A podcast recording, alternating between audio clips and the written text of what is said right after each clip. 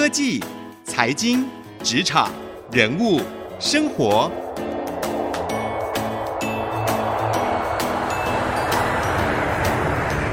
创意领航家。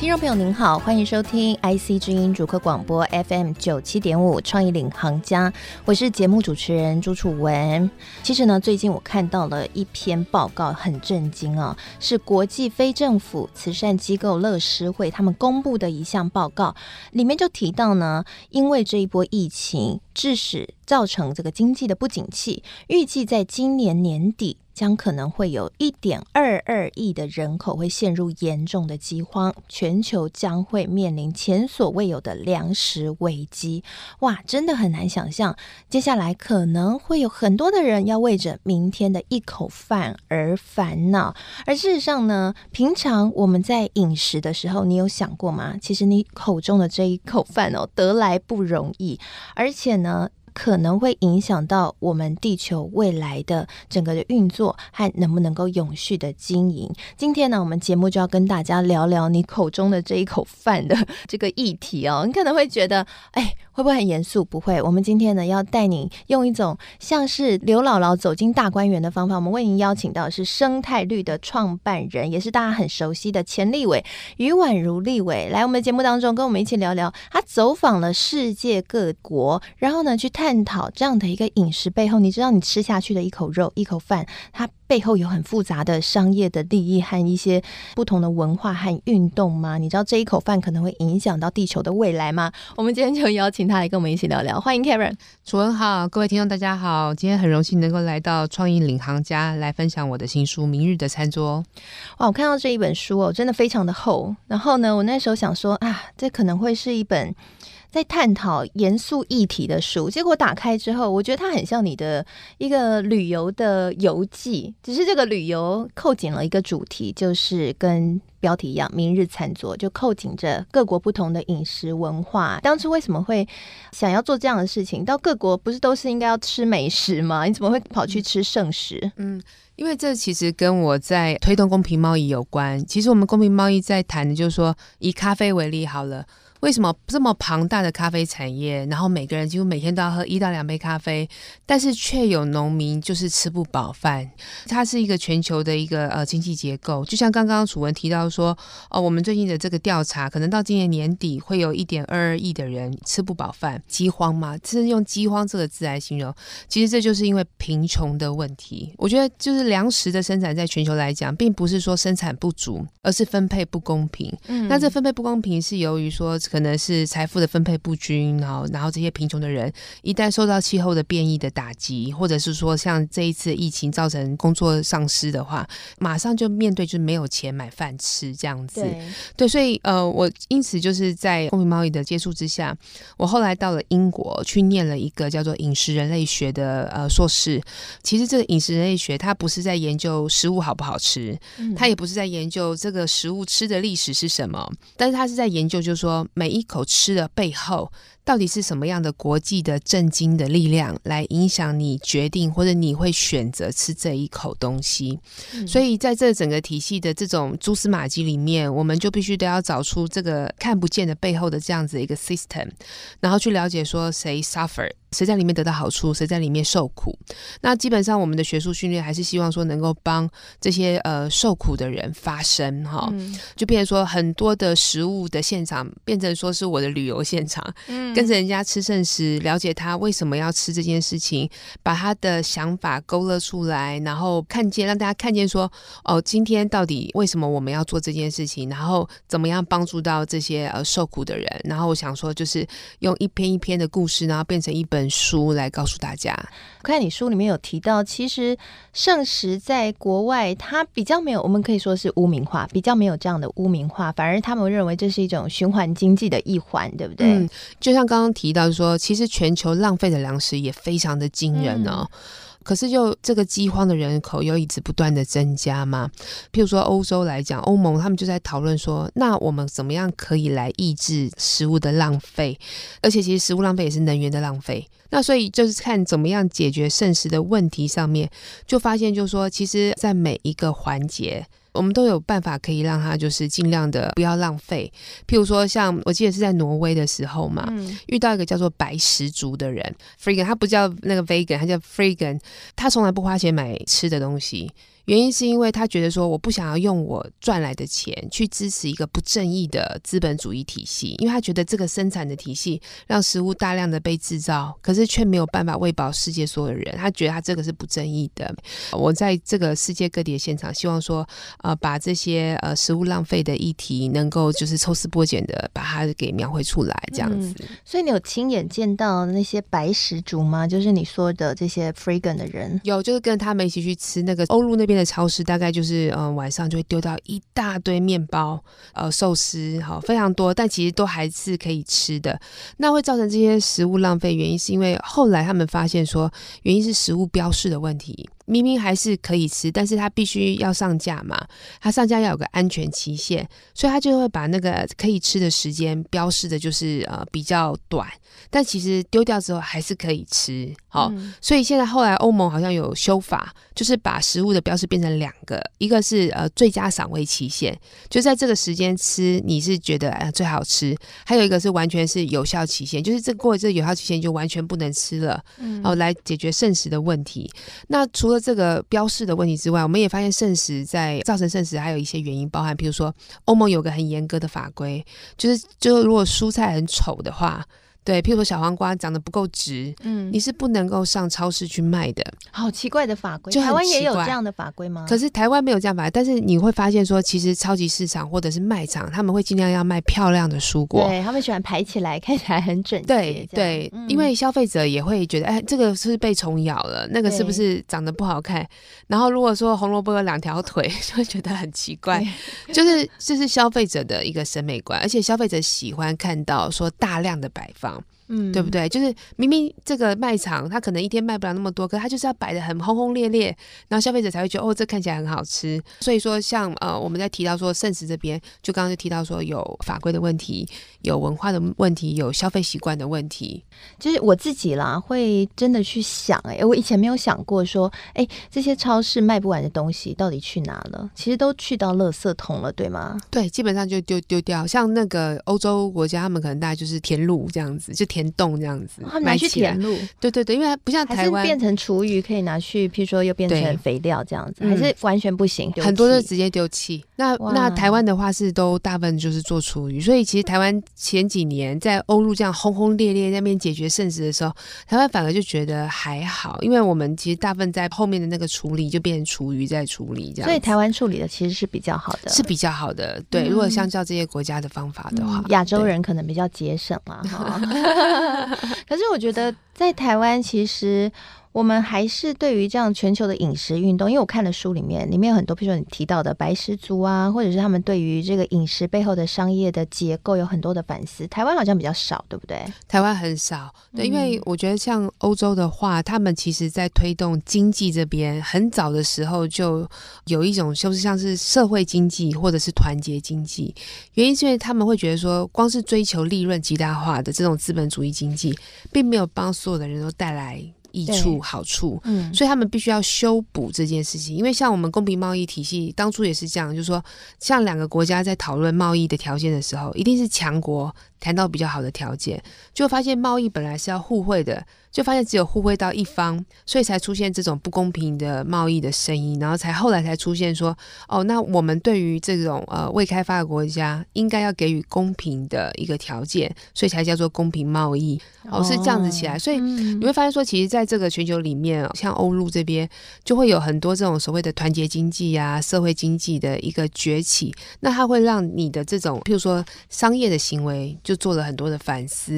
譬如说像是企业社会责任。那就是说，你这个企业，你如果说你公司治理做好之外，你其实也要去思考，就是说你的公司跟社会上面的这些利益相关人的一些关系，譬如说你排放废水，你污染。会不会造成所谓的外部成本？这外部成本是不是就变成说是当地居民要承担？所以这就是企业的社会责任。那这些都是从呃比较，就是我们在提到，就是说修补现在的一些资本主义的缺憾。其实我有观察，台湾大的企业最近几年其实也都开始很关注企业的社会责任，像循环经济啊，比如说我们竹科很多大的公司哦，都开始比较关注说，哎，他们的废水排放的问题。但是我看到你书里面有提到一个，我觉得是比较新颖的，就是说你刚刚讲团结经济，台湾好像比较少见，对不对？因为像里面有一个英国的例子，他们就是有一个合作社。然后这个合作社呢，是每一个消费者都可以进去当股东，它也是比较强调一个对环境友善的概念，在台湾比较少见哈。台湾真的比较少见，因为我自己是就是很喜欢买这种有呃社会价值的食物，嗯、或者是说日用品，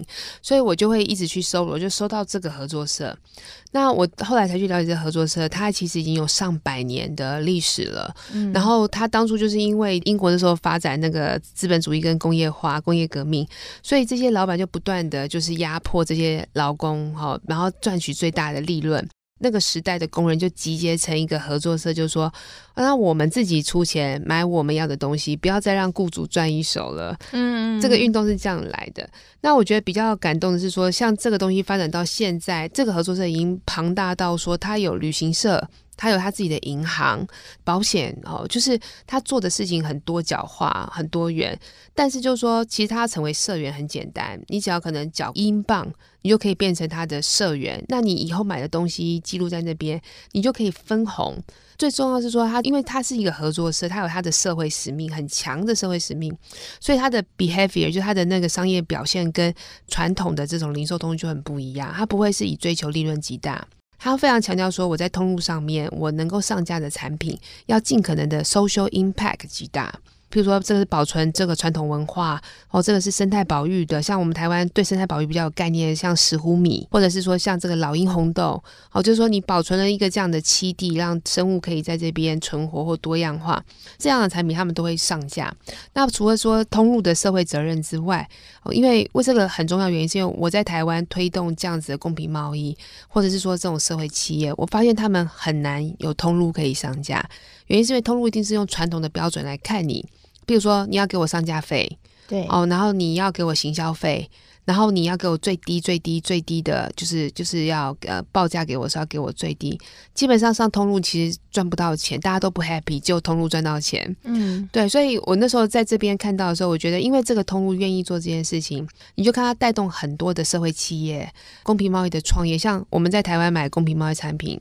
大部分都是咖啡、可可。可在英国的话，我们可以买到公平贸易的花卉、公平贸易的内裤，月棉织品就非常的多样，有大概四千多样的东西哈。所以我很惊讶，就是很很 amazing 这样子的一个社会的影响力的整个大爆发，它可以帮社会做很多事。那重点是在于说，你你参与了他的购买之后，你购买他的东西，你会分红嘛？分红他会问你说，你是要分到你的账户去？还是你要分到我们有一个社会公益账户，那这个社会公益账户里面的钱，我就会拿去帮助，比如说迷途的少年，好，或者是说单亲的少年、失学的少年，嗯，让他能够找到人生的一个方向。好，让这些钱可以用在一些帮助社会的面向上，嗯，我觉得真的是非常的有意义，这样子。所以它还蛮特别的，它就是一个社会企业，嗯，但是它是一个可以永续经营商业的 business model 很完整的社会企业。对，影响力也很多啊，因为你你加入他成为他的社员，对不对？你就会一直跟他购买啊，嗯，那所以他这个影响力就会越来越大。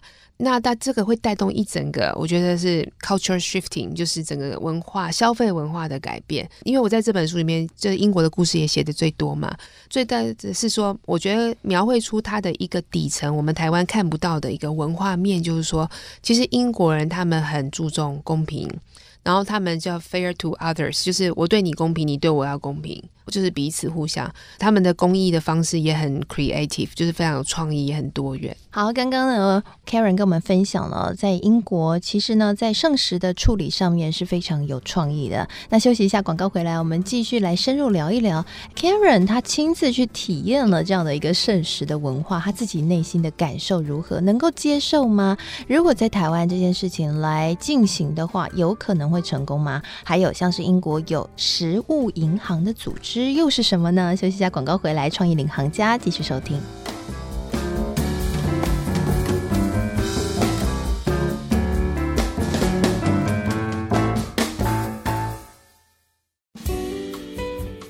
回到创意领航家，我是节目主持人朱楚文。今天我们节目跟大家聊一个近年来全球很热的一个话题，就是圣食的议题。对食物不仅是享受美味，而且还要对环境友善。而且，其实这个食物也关系着很多的商业发展和商业角力的成果。你知道你吃的那一口肉背后有多少的角力吗？是不是真的这个钱可以回馈农民，而农民可以善待我们的环境呢？今天跟大家聊这个主题哦，那我们邀请到的是生态绿的创办人，也是台湾公平贸易协会的理事，同时也是《明日的餐桌》这一本书的作者于宛如钱立伟，于宛如小姐哦，Karen 来。跟我们聊聊，我自己看完以后，我很想问一个问题。我知道这个问题呢，可能嗯不是那么趋势类的问题，可是我私心很想问，就是你去吃了那个圣食，我知道我看你书里面提到，你是鼓起勇气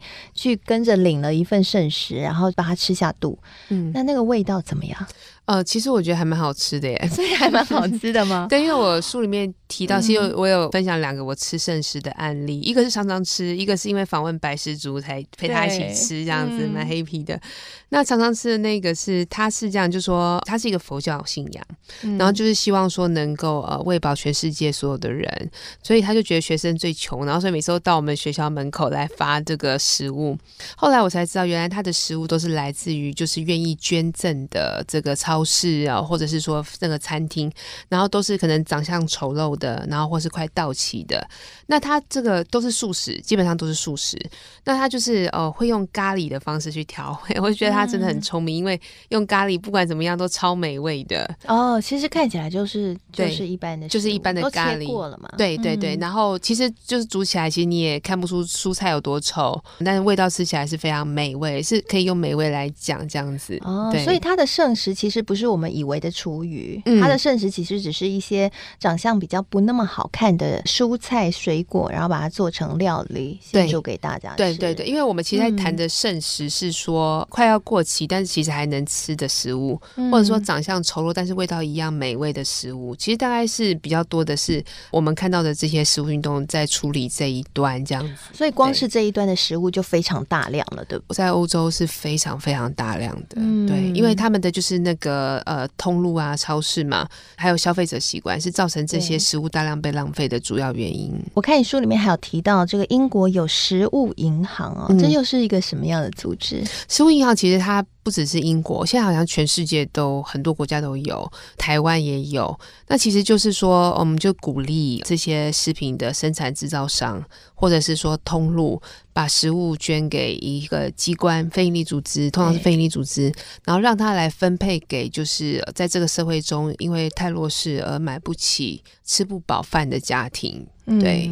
哦，所以它其实就是有点像我们的一些社福单位会去，譬如说分送给穷人，对、哦，或者甚至在营养午餐这个部分，对不对？对，其实我们也知道台湾这几年嘛，就是我觉得蛮好，是说大家的意识越来越高。那其实很多营养午餐，其实它还不是圣食哎，嗯、对，就是特别是譬如说你买一，然后我就给一嘛，就送一嘛，对，对，然后或者说跟地方的政府合作，好发这个所谓的这种券。让这些家里可能就爸爸妈妈在工作小朋友可以就近在可能便利超市或在哪里去取得哦一个食物这样子，嗯、对。所以其实你这样走过各国之后，你再比较台湾，台湾在食物的运动上面，嗯、或者说在剩食的处理上面，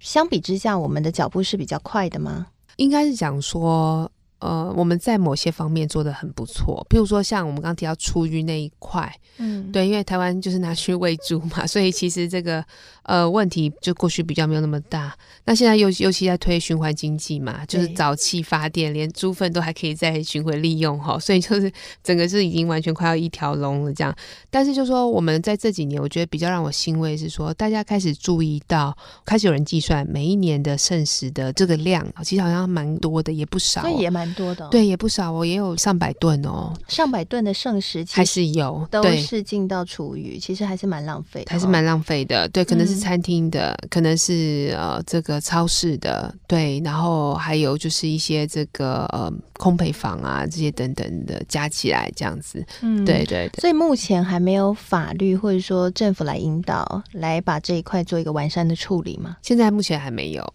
嗯，对，所以还有待我们还有待。机构一起来努力就是了。对对对，对，因为这个议题在台湾这几年，我觉得就是受到的关注是比较少的，嗯，但是就是因为刚好之前就食安的问题，所以在这几年我觉得做的比较多的是把关的这个部分，对，就说食品安全把关。嗯，因为我看你书里面有提到说，台湾也有一些大的科技的企业的这个基金会，他们其实是想要处理这一块议题的，但是受限于这个法规上面对于集齐品啊食物的集齐品的规范，所以他们要去分送也不太容易，对吗？对，这就是我刚刚提到的，可能是法规的限制嘛，尤其是像说呃很多超市，其实它的食物最多的丢弃是在鲜食部分。因为他要制造一个量嘛，才会有规模经济，所以他们那个总部通常也会希望说加盟组多订一些，可是订了之后卖不完，就以前看到很多都丢掉的，所以后来台湾有个很大的企业基金会想要动员他们的员工帮忙把这个鲜食剩下的东西送到偏远的或是偏乡的这个小朋友的家里面让他们吃，可是却发现就是说，因为这些鲜食它的保存，譬如说它的这个冷链的保存啊。或者是说它的这个集齐之后，哦，它如果出现什么样的一个化学变化，就是要算责任应该要归属在谁身上，嗯，所以就造成说这件事情好像可能就是动弹不得。所以后来这个通路他们就觉得我们要自己来解决这个问题，因为这个问题其实也让他跟他的加盟主的关系变得很紧张，所以就开始推出就是他们自己用科技做出一个叫做时控条码。哦，失控条码就是说，当这个圣石在刷的时候，哦，他会发现啊，他只剩下可能呃不到几个小时了，那他就可以用一个七折的价格卖给他的客人。就是他们做很多测试啦，刚开始的确是有点，大家会，你知道，消费者会害羞，对对，然后后来他们就是让他变成就说，哎，其实就贴个辨识的贴纸，然后放在原本的放的地方，也不会特别放在同放在某一区，说哦这是圣石区也没有，就放在原本地方，就发现没想到鼓励了很多的这个消费。就是尽量的去把这些快快到时间的食物啊赶快消耗完，所以我觉得后来这个这个还蛮成功的。嗯，那不只是看到说消费者愿意参与，另外说你有没有发现最近其实越来越多人吃饭都会打包回家。对。对，就以前这种是爸爸妈妈做的，然后在我们这一代可能就觉得啊好害羞好害羞，打包会被人家笑这样子，对，然后家里就很穷这样子，然后到现在大家说嗯吃不完打包回家，嗯，对，对。我觉得这个台湾人其实现在真的习惯是真的整个从吃消费这件事情开始慢慢有很多的改变。对环境是友善的，其实爱食物零浪费真的是一件非常重要的事，对吗？对啊，嗯、是。好，我们非常谢谢 Karen 今天来到我们节目当中跟我们的分享。嗯、那透过 Karen 的这一本书呢，《明日的餐桌》，你也可以通盘的可以看到各国原来在这个剩食的处理上面都有不一样的创意的巧思。这些创意的巧思也可以学习之后在自己的家里面来运用，或者是呢自己在煮菜的时候可以来想想这个食物怎么搭配，让自己的这个冰箱呢。可以是最有效率的，而且呢，所有的食材都不浪费，可以对环境友善哦。那谢谢您收听今天的节目，希望您喜欢今天的内容，一起来为地球来一起尽一份心力哦。那同时呢，我们今天的节目最后也会将采访笔记放在我的粉丝团，搜寻财经主播主持人朱楚文就可以看到了。今天的节目呢，也都会上到 Podcast 和 Spotify，欢迎搜寻创意领航家订阅和给我们评分，我们都会非常的感谢你的参与，谢谢您收听今天的节目，我是楚文，也谢谢 Karen。好，谢谢楚文，谢谢各位听众，我们下次再会喽。